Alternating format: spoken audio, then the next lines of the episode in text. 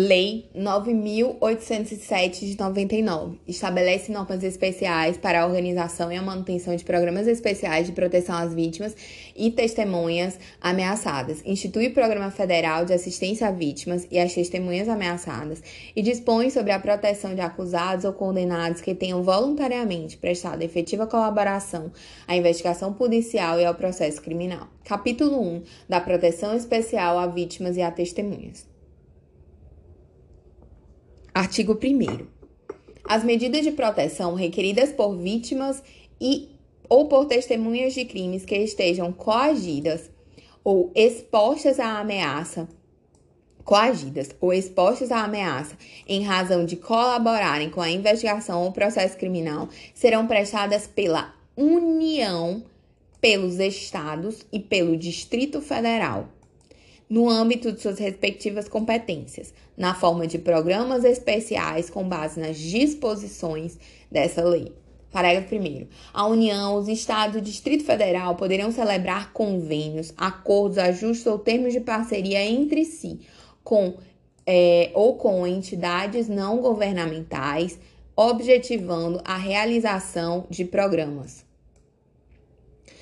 Parágrafo 2. A supervisão e a fiscalização dos convênios, acordos, ajustes e termos de parceria de interesse da União ficarão a cargo do órgão do Ministério da Justiça, com atribuições para a execução da política de direitos humanos.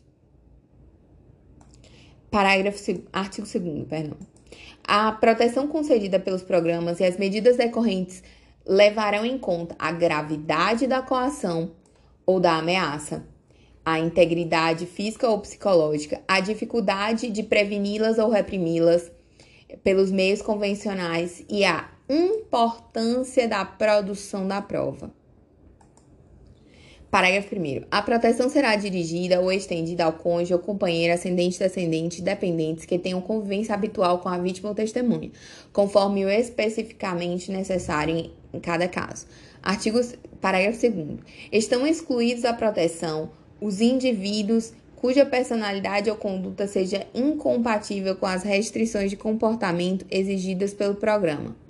Os condenados que estejam cumprindo pena é, e, os indica e os indiciados é, ou acusados sob prisão cautelar em qualquer de suas modalidades. Tal exclusão não trará prejuízo a eventual prestação de medidas de prevenção da integridade física desses indivíduos é, por parte dos órgãos de segurança. Parágrafo 3. O ingresso no programa, as restrições de segurança e as demais medidas por ele, ele adotadas terão sempre a anuência da pessoa protegida ou de seu representante legal. Então, o ingresso no programa ou as restrições de segurança e demais medidas por ela adotadas contará sempre com a anuência da pessoa ou do seu representante legal, da pessoa protegida ou representante. Parágrafo 4. Após ingressar no programa, o protegido ficará obrigado ao cumprimento das normas por ele prescritas. Parágrafo 5. O as medidas e providências relacionadas com o programa serão adotadas, executadas e mantidas em sigilo pelos protegidos e pelos agentes envolvidos em sua execução. Artigo 3. Toda admissão no programa ou exclusão dele será precedida de consulta ao Ministério Público sobre é, o disposto no artigo 2 e deverá ser subsequentemente comunicada à autoridade policial ou ao juiz competente. Para artigo 4 Cada programa será dirigido por um conselho deliberativo, cuja composição haverá representantes do Ministério Público, do Poder Judiciário, dos órgãos públicos e privados e privativos relacionados com a segurança pública e a defesa dos direitos humanos. Parágrafo 1. A execução das atividades necessárias ao programa ficará a cargo de um dos representados no Conselho Deliberativo, devendo os agentes dela incumbidos ter formação e capacitação profissional compatíveis com suas tarefas. Parágrafo 2. Os órgãos policiais prestarão a colaboração e o apoio necessários à execução de cada programa.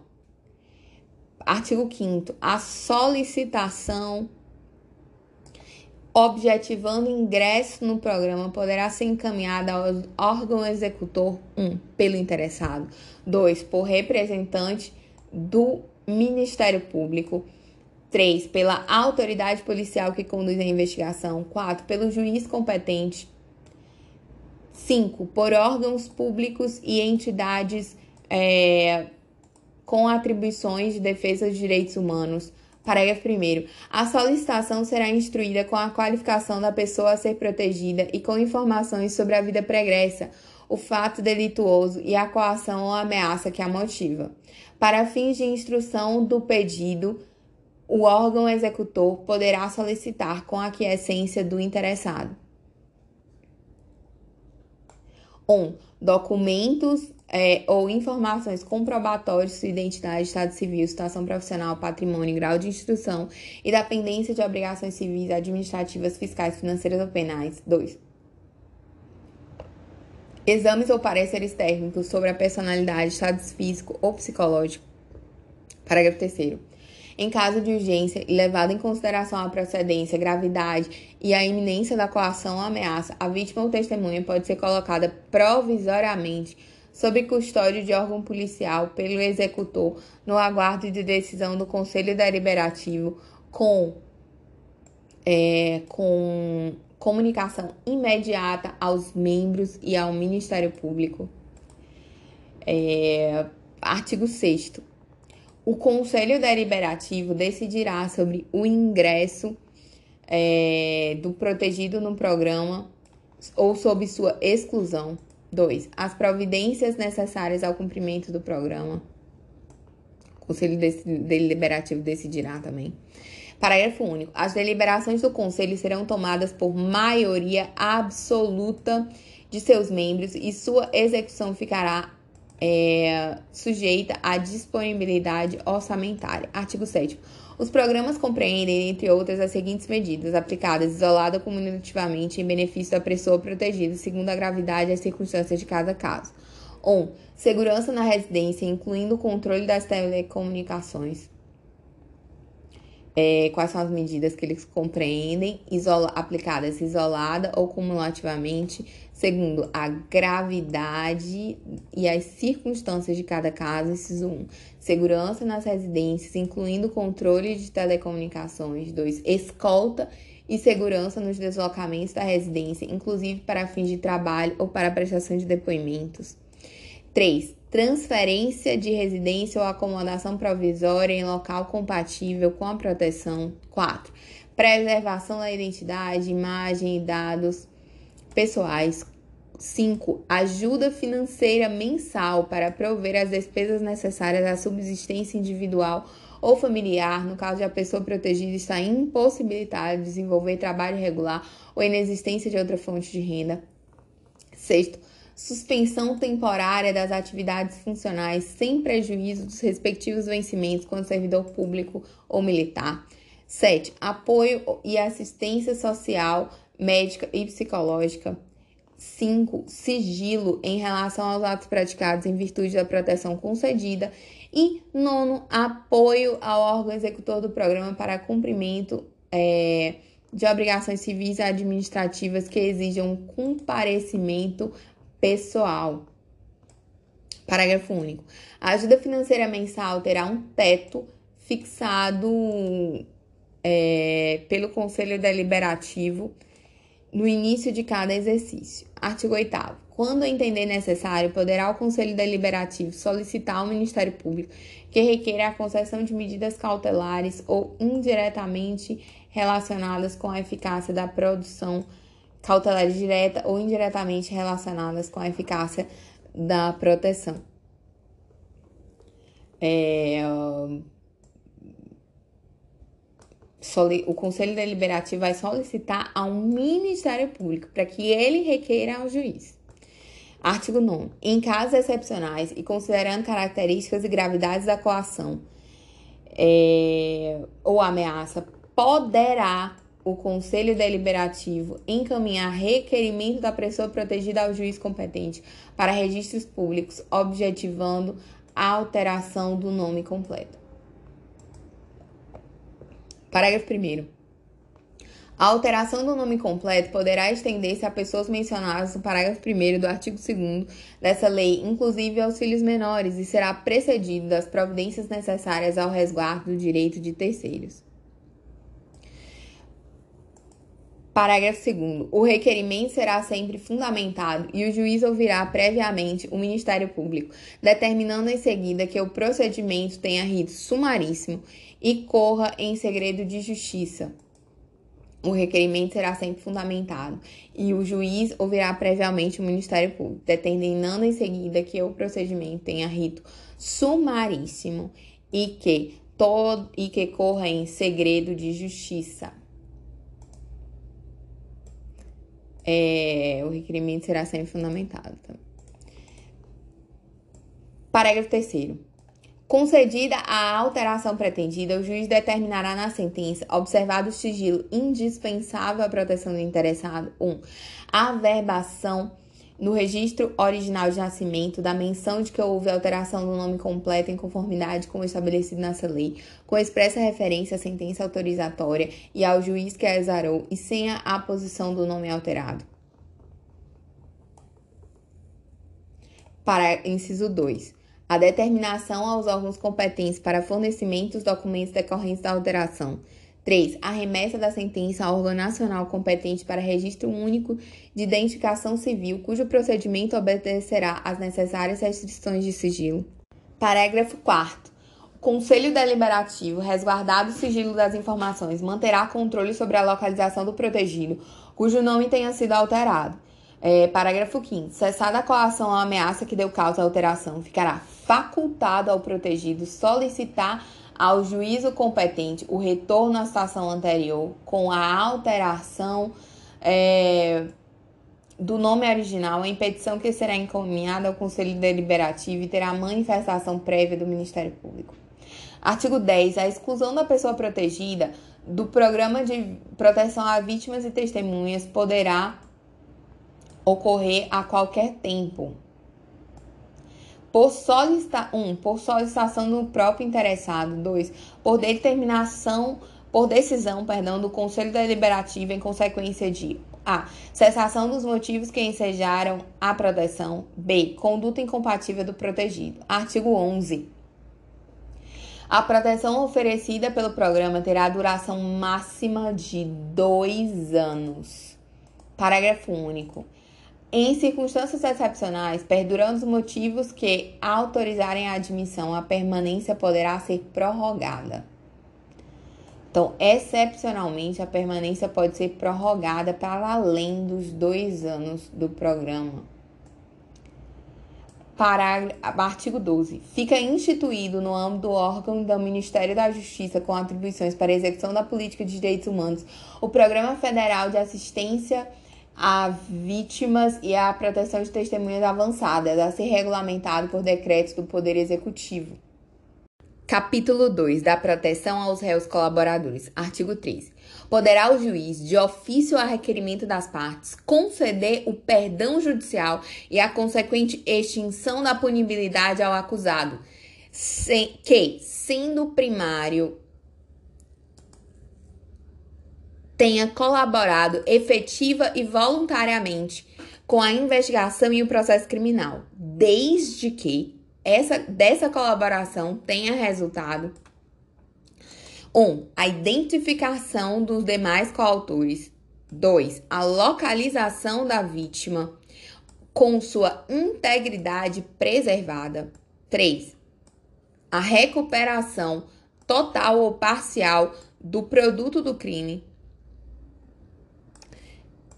Parágrafo único. A concessão do perdão judicial levará em conta a personalidade do beneficiado e a natureza e as circunstâncias, gravidade e a repercussão social do fato criminoso.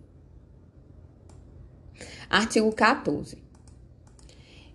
O indiciado ou acusado que colaborar voluntariamente com a investigação e o, polici e o policial e o processo criminal na identificação dos demais coautores ou partícipes do crime, na localização da vítima com vida e na recuperação total ou parcial do produto do crime, no caso de condenação, terá pena reduzida de 1 a 2 terços. Artigo 15 serão aplicados em benefício do colaborador na prisão ou fora dela medidas especiais de segurança e proteção da sua integridade física, considerando ameaça ou coação eventual ou efetiva. Parágrafo ou Primeiro, estando sob prisão temporária, preventiva ou decorrente de flagrante delito, o colaborador será custodiado em dependência separada dos demais presos. Parágrafo 2. Durante a instrução criminal, poderá o juiz competente determinar em favor do colaborador qualquer das medidas do artigo 8. Parágrafo 3. No caso de descumprimento da pena em regime fechado, poderá o juiz criminal determinar medidas especiais que proporcionem a segurança do colaborador em relação aos demais apenados. Disposições gerais. Artigo 16. Artigo 57 da Lei 6.015 de 73 fica acrescido do parágrafo 7, que diz assim: quando a alteração do nome for concedido em razão de fundada coação ou ameaça decorrente de colaboração com apuração de crime, o juiz competente determinará que haja averbação no registro de origem.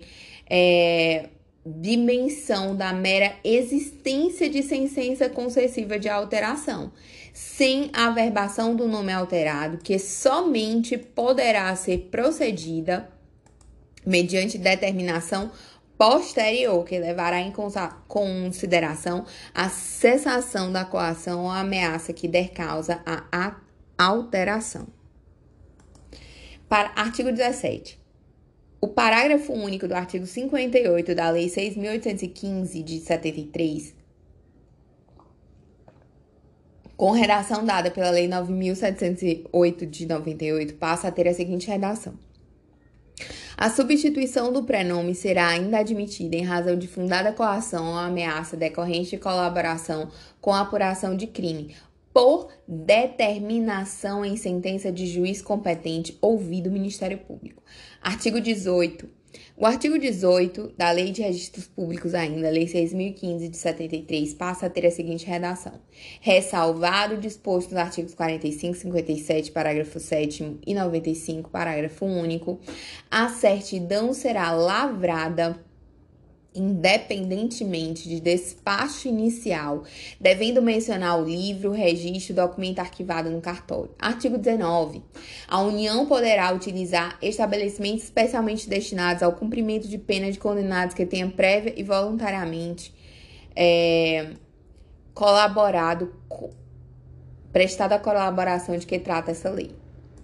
Parágrafo único. Para fins de utilização desses estabelecimentos, poderá a União celebrar convênios com estados e Distrito Federal. Artigo 19-A. Terão prioridade na tramitação o inquérito e o processo criminal em que figure indiciada, acusado, vítima, réu ou colaboradores ou testemunha protegidas por, pelos programas de que trata essa lei. Parágrafo único.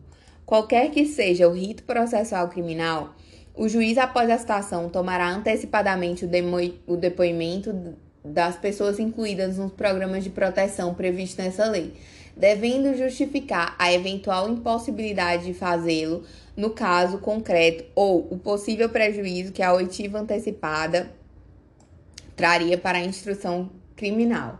Isso aí, qualquer que seja o rito. Artigo 20. As despesas decorrentes da aplicação dessa lei pela União correrão à conta da dotação consignada no orçamento. Artigo 21. Essa lei entra em vigor na data da publicação.